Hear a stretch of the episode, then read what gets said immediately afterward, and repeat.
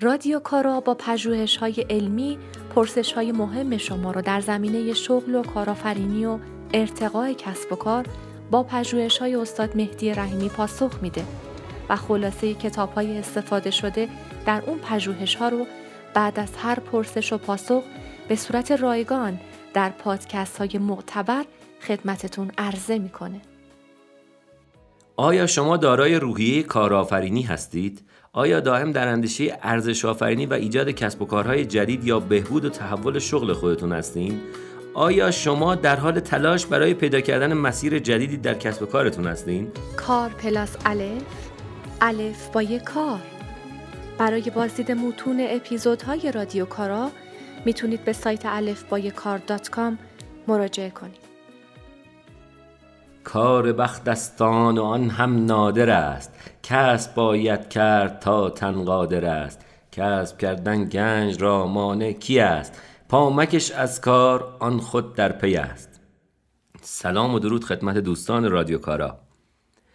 نه جزء سازنده اصلی مدل کسب و کار رو به صورت دقیق در کتاب خلق مدل کسب و کار آقای الکساندر استروالدر و ایو پیگنیور خدمتون ارائه میدم.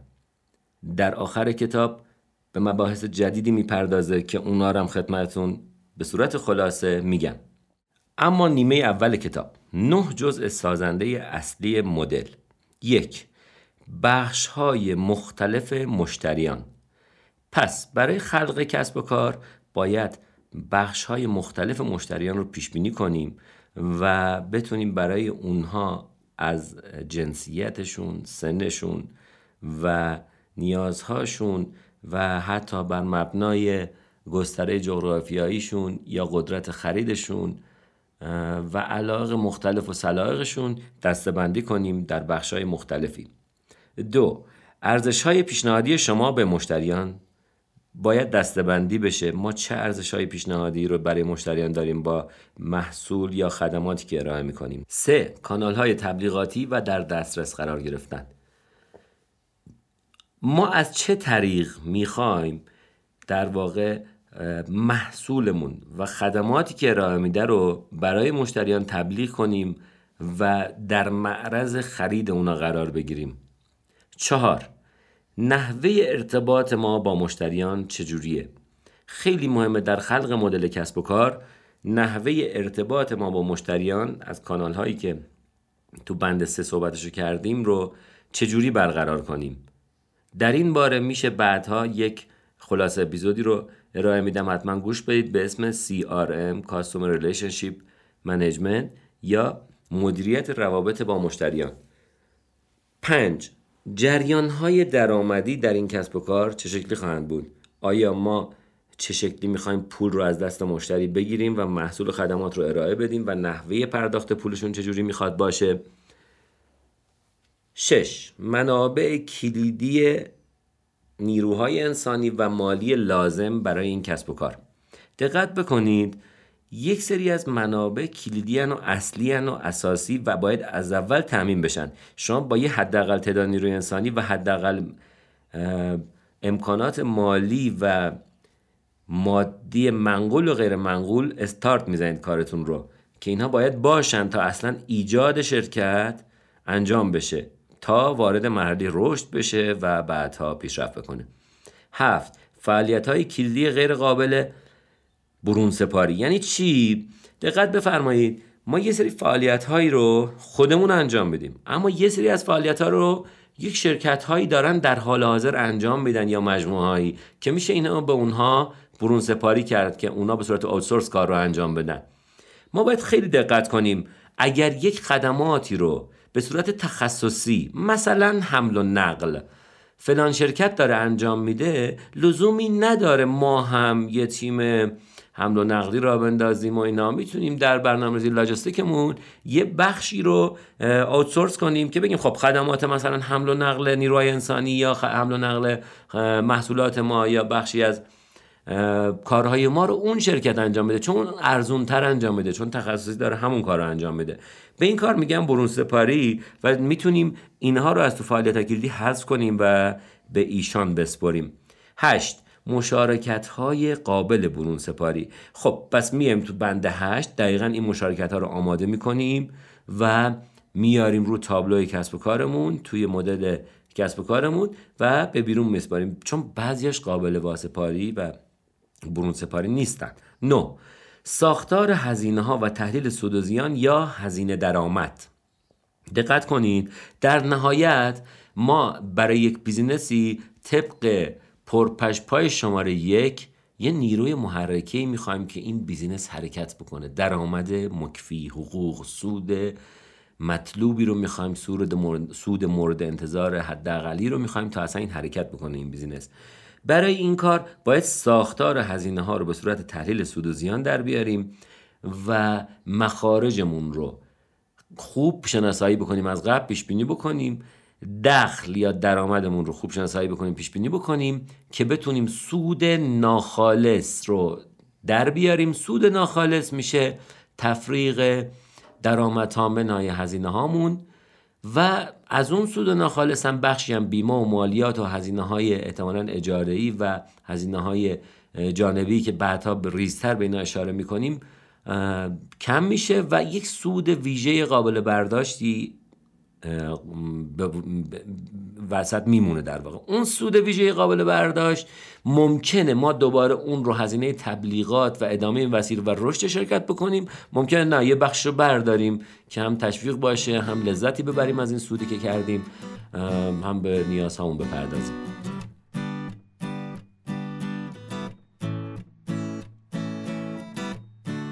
اسپانسر این اپیزود رادیو کارا شرکت میوه خشک یه بهشته. یه بهشت با کیفیت عالی و صادراتی میوه های لذیذ ایران رو خشک می‌کنه و به صورت خشکبار قارت شده و پودر میوه به بازار ارائه میده. میوه ممنوعه من یه بهشت. حتما یه سری به سایت یه بهشت بزنید.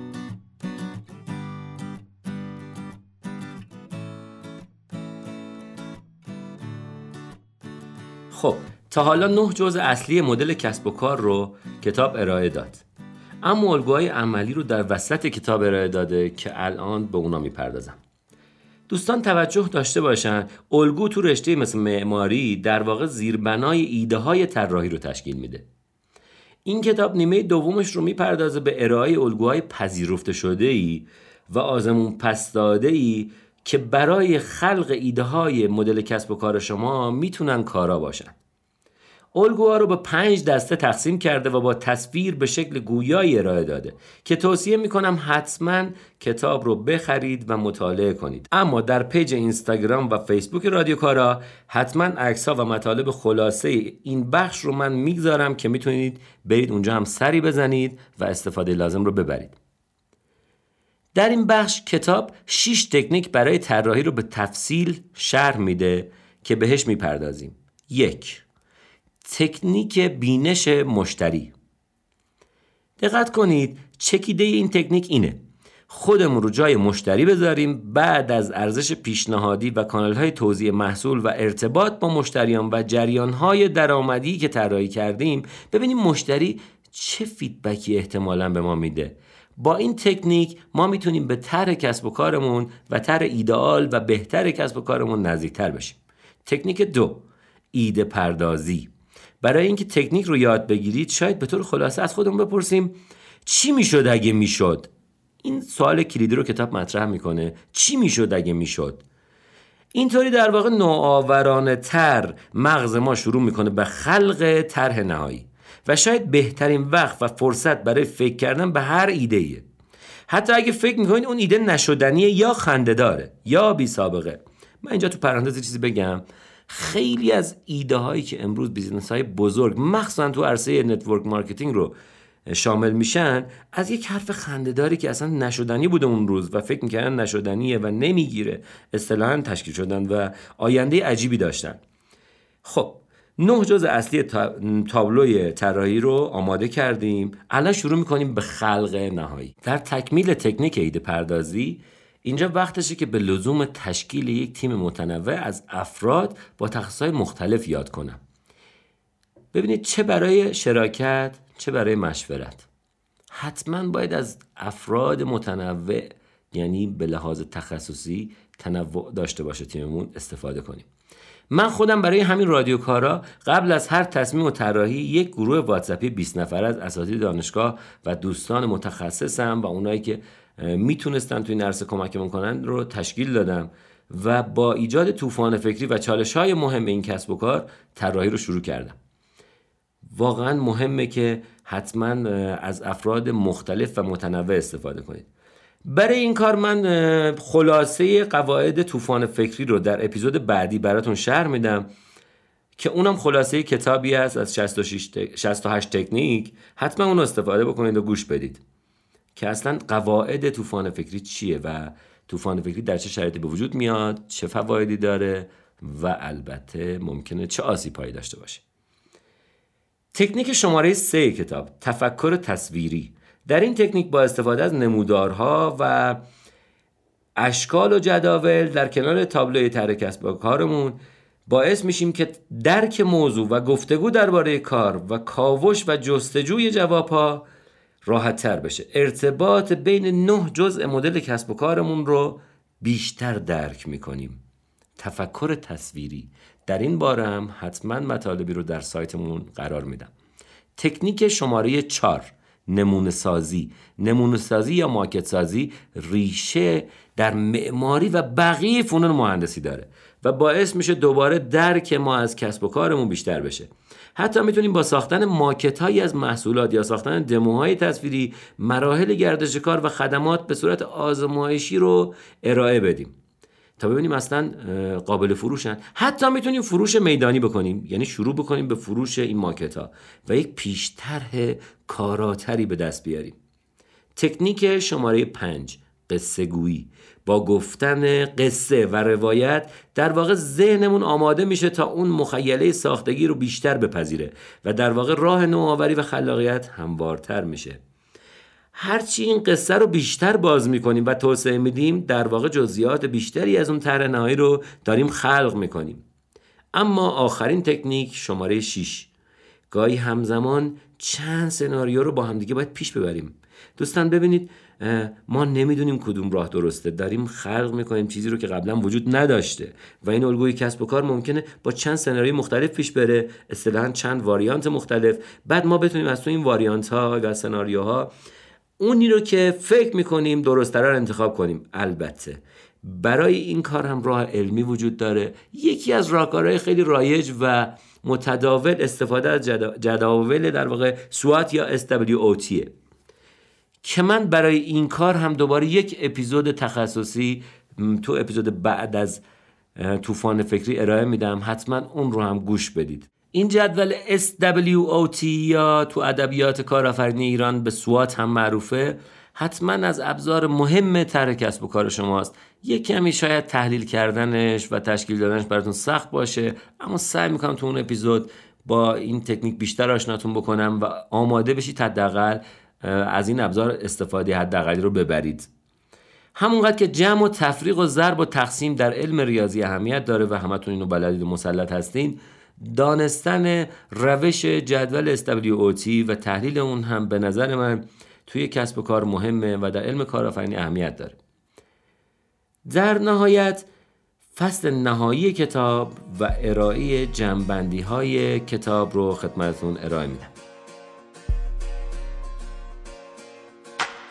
از یک اندیشه که آید در درون صد جهان گردد به یک دم سرنگون. الکساندر اوسترواردر بعد از ارائه تعریفی از استراتژی های مختلف که در های کوتاه بعدی در مورد اونها صحبت خواهم کرد فرایند طراحی مدل کسب و کار رو به پنج گام خلاصه تقسیم می‌کنه. یک فراهم نمودن عناصر لازم برای طرح کسب و کار. دو شناخت و تعمل اندیشیدن به نه جزء اصلی و مطالعات کامل. سه طراحی و واکاوی و انتخاب طرح نهایی. چهار پیاده سازی طرح منتخب و تدوین طرح. گفتم که از تو اون سناریوها یه دونه انتخاب می‌کنیم و تدوین طرح نهایی رو انجام میدیم. پنج تکمیل و آزمایش کردن طرح قبل از اجرای نهایی که گفتیم حتی شاید به صورت ماکت به صورت میدانی بخوایم اون رو آزمایش بکنیم. هنوزم فکر می‌کنید بدون طراحی مدل کسب و کارتون به طور کامل میشه با چند خط یه یادداشت برداری کسب و کار کرد؟ بعد موفقم بود. این سوال رو من فکر می‌کنم خودتون پاسخ بدید. جواب با شما. شاد باشید و کارا بدرود.